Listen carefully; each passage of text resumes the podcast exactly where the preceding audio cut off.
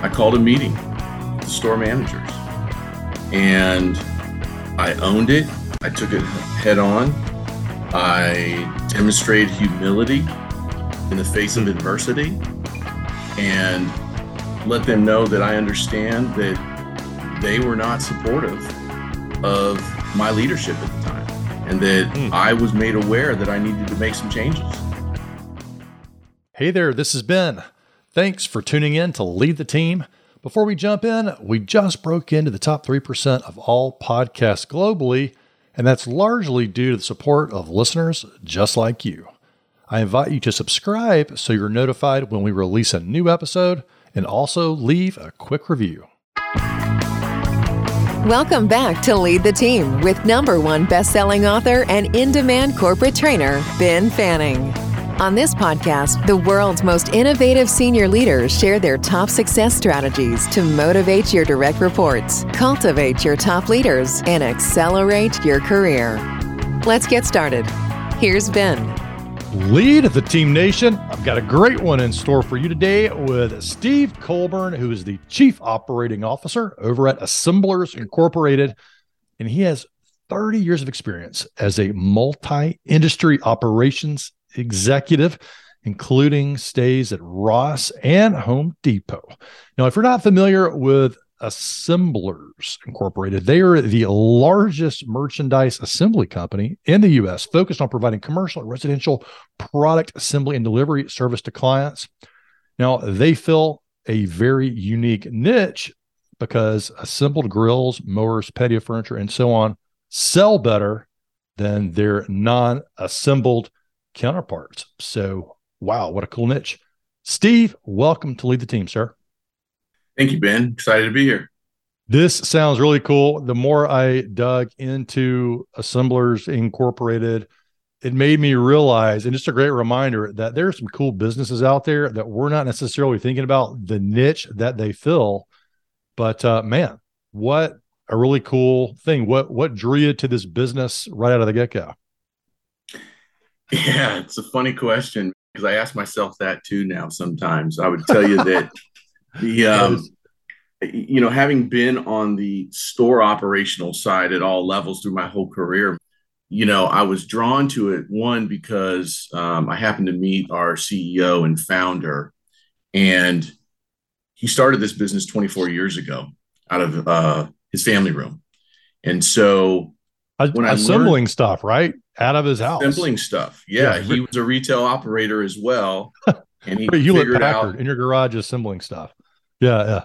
Okay. Right. And he figured there's got to be a better way to do this. And so that's how the story starts with assemblers. But moving forward into um, you know how I ended up there was I had met him and started to learn about the business and having been on the operations side of the business for so many years, now taking a look and a glimpse into what does the vendor side of retail look like? Hmm, mm-hmm. And so, having uh, learned a little bit about it and seeing what the trajectory of the business could be, what the opportunity is, uh, the real niche of this business, it was intriguing to me.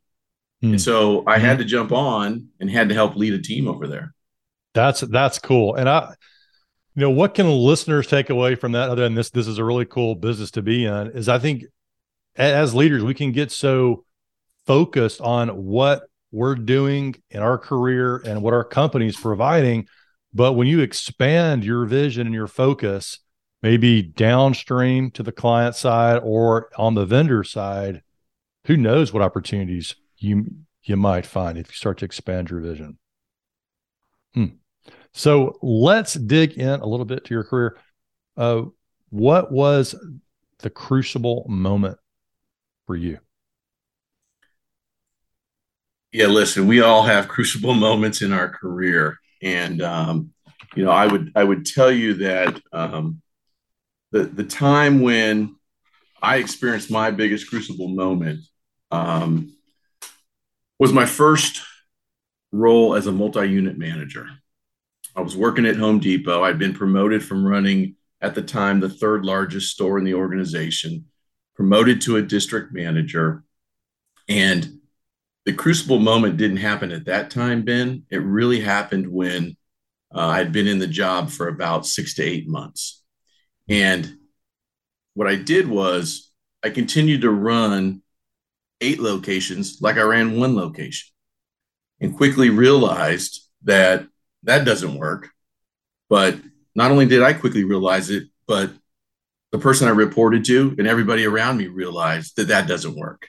Mm. So I thought, well, this isn't going to work out and end too well because I'm managing a large group of folks across a geographically dispersed area and I'm leading it like it's one store like I was in. Mm. And so the crucible moment for me was when I received a phone call and I was asked to come to a meeting. When I came to that meeting, it was the regional vice president. And I thought, oh no, this can't be good. But I'm thinking, I'm so new into my job. How can this not be good? So I sit down and they asked me how things are going. And I said, I think things are going great. I said, I think the team is uh, slow to respond and maybe adapt and adopt some different processes and different leadership changes. But I think I'm doing fine. And they looked at me and they asked me with the question mark, Are you sure? And at that point, I knew that I was probably not leading in my first multi unit role the right way, mm. or there was something that was amiss. And so the crucible moment came when we wrapped up the meeting, and it was I needed to materially change the way I led as a multi unit leader versus what I did in a single store, Ben.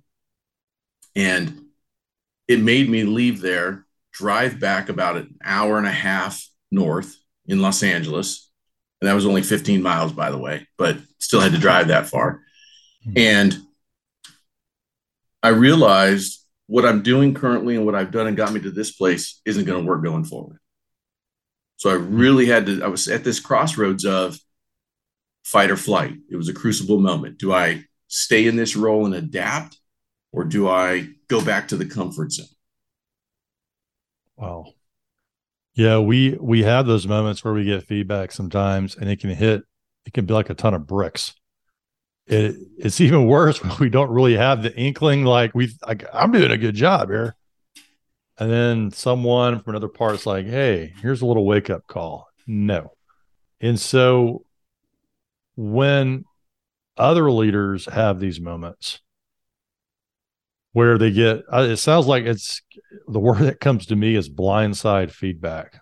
Like you're in i think like a quarterback you're in the game you're looking downfield and then it's just like boom. Uh what's your advice to a leader who who experiences that i think my advice uh, right out of the gate and when i look back and how far i've come from that uh, experience which was frankly a real close uh, opportunity to failing um, my my advice is to number one, um, find a coach, a mentor, an advocate. Um, attach your cart to somebody that's experienced what you have, and don't do it alone. Hmm. I'd been successful for so long up to that point, and now I'm facing in my professional career the first opportunity to potentially experience failure. And mm-hmm. when I mm-hmm. look back on it, the piece missing was I was on an island. I was doing it solo. Mm. And there's no reason we should all be doing any of this solo. Yeah. So what so what did you do in that moment when you you realize the success you'd had and the strategies that you'd been using with with your one one unit or one store and now you've got multiple what was the big change that you needed to make? First thing I did was become very self aware. I like it. And become recognize- self aware. This is me, dang it. And it, it really, it probably, that's not, to put it bluntly, that sucks. When you have that moment, you're like, wait a minute, there's a problem here. And it starts with me. Yeah. yeah. Eye opening for sure. And oh, yeah. I've been that's there.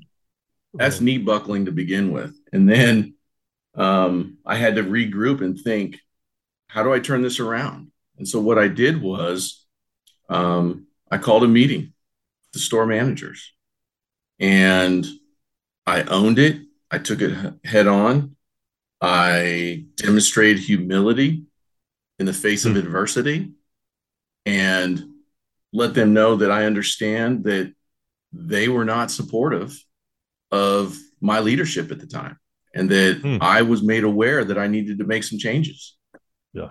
Wow. And and so I had a meeting and said, "Listen, I want you to tell me all the things that you don't like."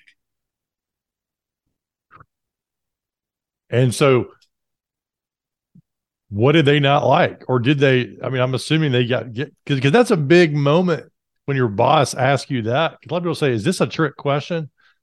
Like like maybe you work too much or something like that like a soft a soft thing they don't like or were you getting some getting some blunt feedback at the time oh no man i was getting i was getting blunt direct feedback and i did it two ways um, this is where I first attached my cart with somebody who'd been through this before.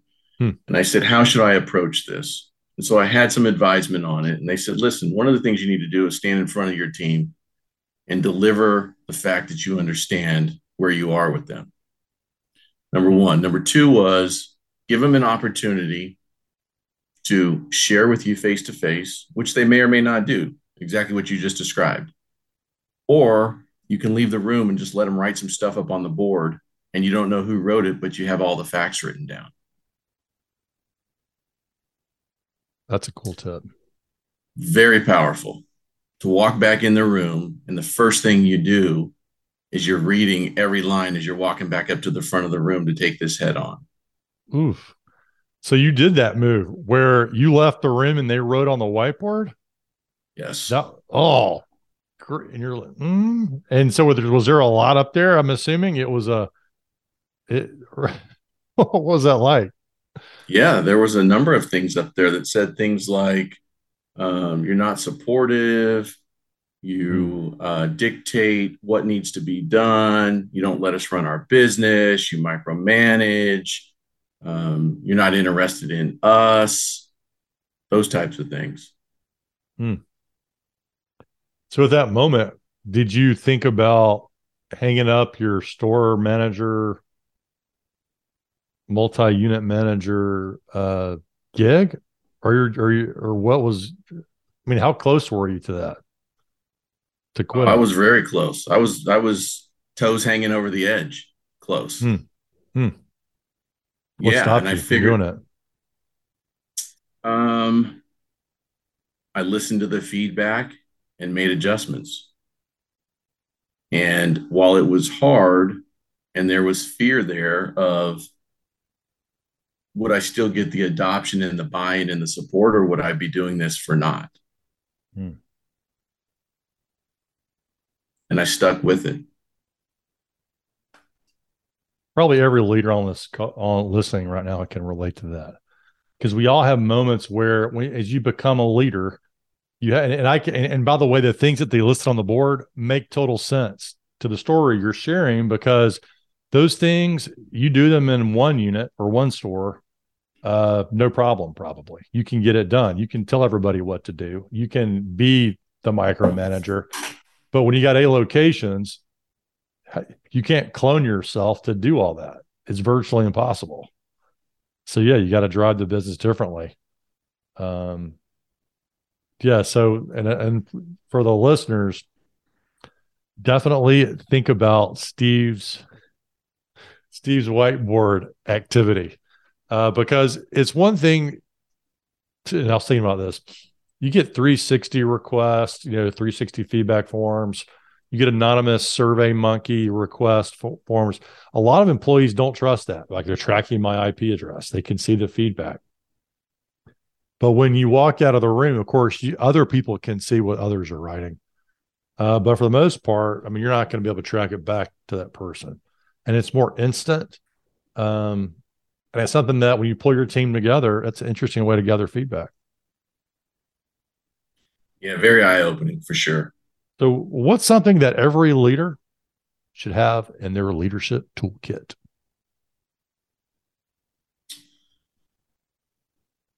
you got to have an advocate. You've got to have somebody that um, a mentor, a coach, an advocate, somebody um, that you can expect and appreciate um, real feedback from.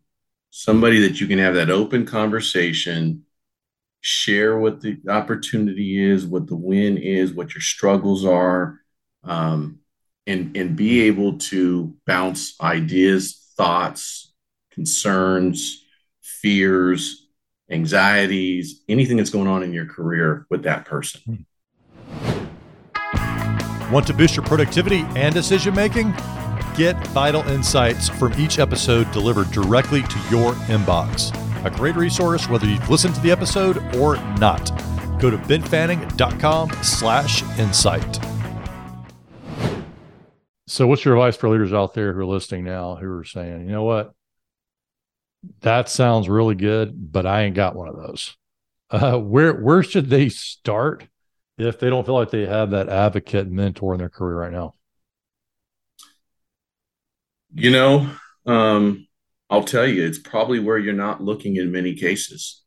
Mm-hmm. Um, you may think it's somebody that um, you worked with or grew up with in the business uh, for many years, and it may or may not be that person because you may not be comfortable opening up to that person. It may be somebody that's two levels above you in an organization. It could be somebody that's um, lateral in a different organization. It could be somebody um, that you trust, but you don't know as well. And you need to get to know them and foster that relationship and bounce ideas off of them. Um, I think there's always somebody for everybody that you can have as an advocate that you can really talk through and get ideas and get input from. Um, and at, at the end of the day, it gives you a different perspective than maybe how you're looking at it in your own silo. Hmm. Any recommendations on where people could start? So you said probably not where you're looking today. Uh, where where should they be? Kind of nosing around for for potential mentors and advocates. Yeah, I think you can look at um, you know you can find you can find people that you've met um, through different professional organizations. If you participate in any organizations, if you're um, linked with anybody um, in professional websites you can you know you mm-hmm. can reach out to and have like um, professional backgrounds in some cases you want a different background i think there's um, an opportunity if you're going to seminars if you're having meetings and you might be on one side of the united states and a peer or somebody above um, maybe at a different part of the country uh, reach out to them and ask them mm maybe you're at a meeting and you see somebody that really uh, is demonstrating great leadership and adding a lot of value to a meeting. Might be the person you go up to afterwards and say listen i really like what you had to say i've got mm-hmm. some ideas. I've got some things. I really don't have somebody that i can bounce much off of. Would you be open to me reaching out to you? Let's exchange numbers. Let's exchange emails. Yeah. So one of the things that, that you're passionate about is coaching others. So we talked about receiving mentorship, receiving coaching, but now kind of flipping the coin, you as a leader, uh, coaching. What what's your advice for leaders who maybe aren't in the coaching game yet, but are thinking about it, and maybe they're also thinking, coaching my team sounds nice, but I really don't have time for that because we're in a we're in a urgent situation and I just need to direct and tell people what to do. Time yeah. coaching thing. I'm sure you've been in that in retail world. Yeah. Listen, I think um I think I think everybody that's listening probably starts with that approach, right? Listen, I got too much to do. The water is turned on full blast. I'm drinking from a fire hydrant and I just got to get these results. And I think listen, we're all going to direct, coach, help our teams. And I think there's a balance between one, giving that very clear expectation, direction to your team. Mm-hmm. In the same moment, though, if you if you're not doing it or you think you can't do it, think about the opportunity this simplistic, this simple. After you've given that direction, after you've coached the team what you want to do, you've set the expectation, you've given the orders to move forward with the mission at hand.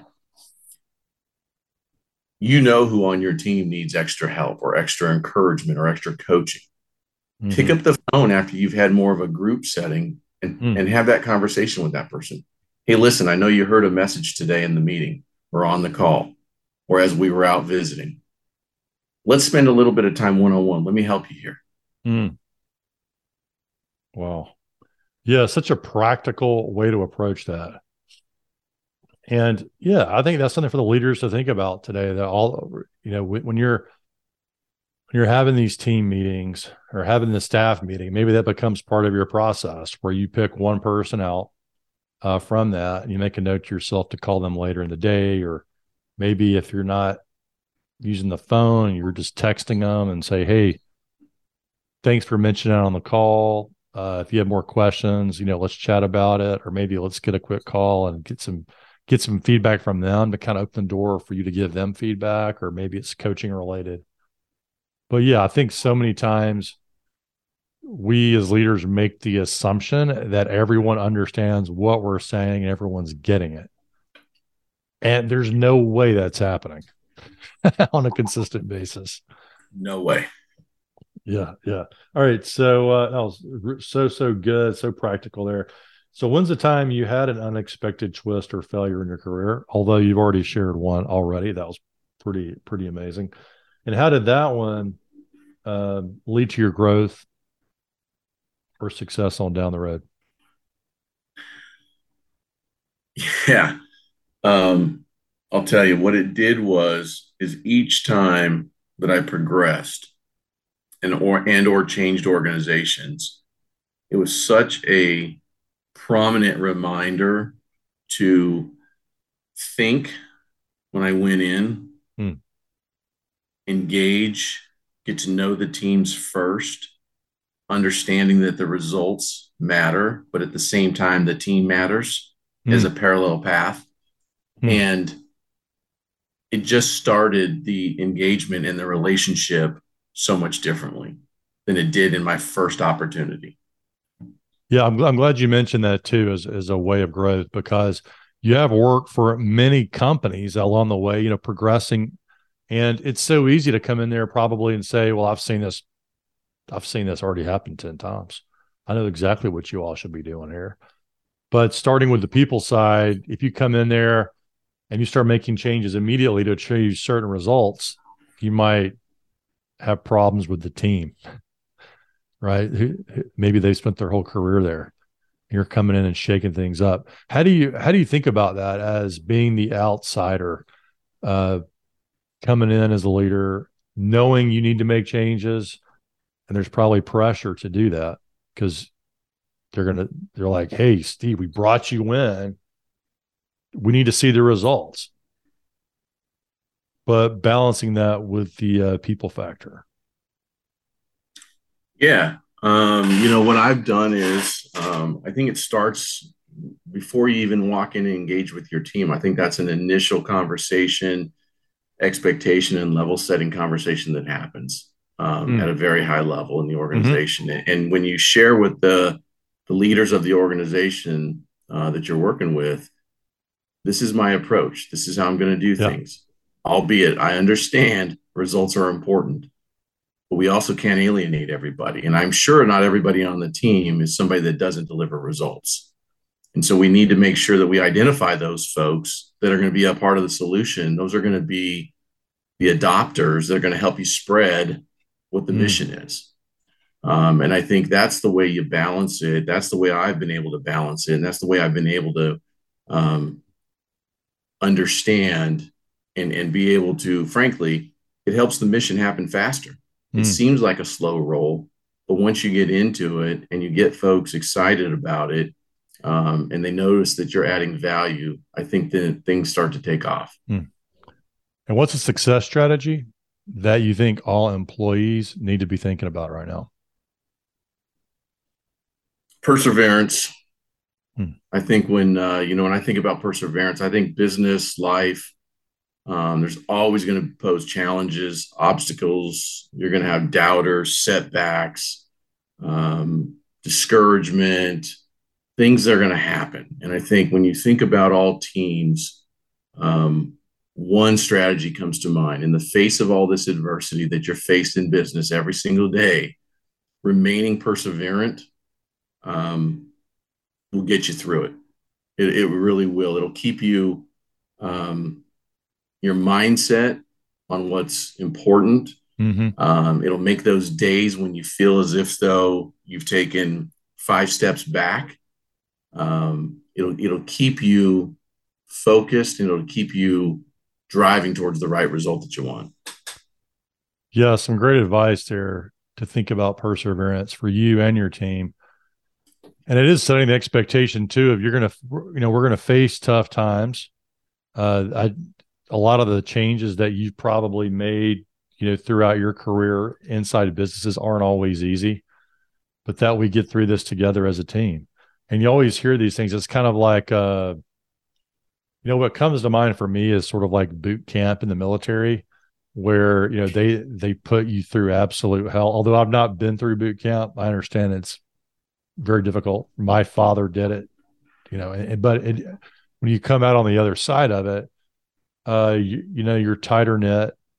You've uh, really gone through it together and you do or, or i'll say you're more equipped with the skills of perseverance than you would have been otherwise.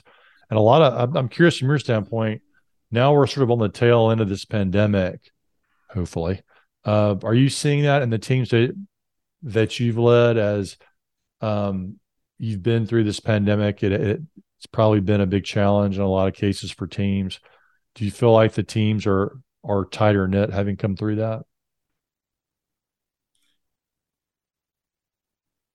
Yeah, I think it's probably um 50-50, Ben. I really do. I think, you know, some people you know, really, I, will define that 50 50 is I think there's um,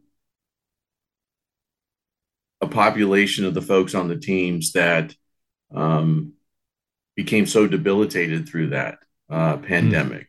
Mm. And, um, you know, they, they've decided to not be perseverant. They decided to not keep moving forward. And I think there's a mm. percentage of the teams that recognized that this is the new norm and this is what's going to continue to face us and these are the things that we're going to need to do and i think you've got those folks that really rise rose above mm-hmm. and remained perseverant and they kept moving they, they didn't become stagnant they said no listen yeah. we, we got to get through this yeah we've heard a lot of stories all that on lead the team throughout the pandemic and a lot of the times i mean people and team leaders in their teams that saw the uh the pandemic as an opportunity to grow and develop and achieve uh, are sitting in a much better position right now. And so, uh, yeah, it makes a lot of sense there. As we wrap this up, Steve, man, we, I mean, we, t- we touched on a lot of things. We touched on, man, your first sort of crucible experience as a leader. And I thought, man, there were some really cool takeaways on that about not, not leading on an island, uh, using your team. You, you share the, you shared that really cool whiteboard activity that you did with the team to get feedback real time, which I have to admit, my heart fluttered a little bit. God, my God, that would be intense. Uh, you know, you know, really, really cool way to do that. Then we talked about having an advocate and a coach and, and getting feedback from others. We talked about what to do as a leader when you're going to kickstart coaching your team and calling individuals after your staff meeting uh, to make sure that they're getting it and they have additional support. We talked about perseverance. Wrapping this up today, what is your parting thought for listeners?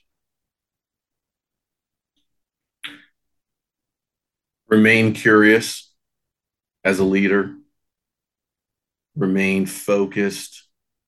Don't be afraid to fail. At the end of the day, it's really just learning. And know that if you stay on pace, the results will follow. Whew. All right. Stay on pace, y'all. Steve, thanks for coming on the show today. Appreciate it, Ben. If you're an executive at a crossroads in your career and thinking about quitting, do this before you do anything else. Head over to benfanning.com slash quit to receive a free signed copy of my number one best-selling book, The Quit Alternative, the blueprint for creating the job you love without quitting. You'll learn the critical questions you must answer before you make such an impactful decision. Go to benfanning.com slash quit to get this valuable resource for just the cost of shipping. Ben Fanning is a number one best-selling author, Inc. magazine columnist, and CEO of the Fanning Group, an international consultancy and corporate training company. To learn how they can help your organization, go to benfanning.com.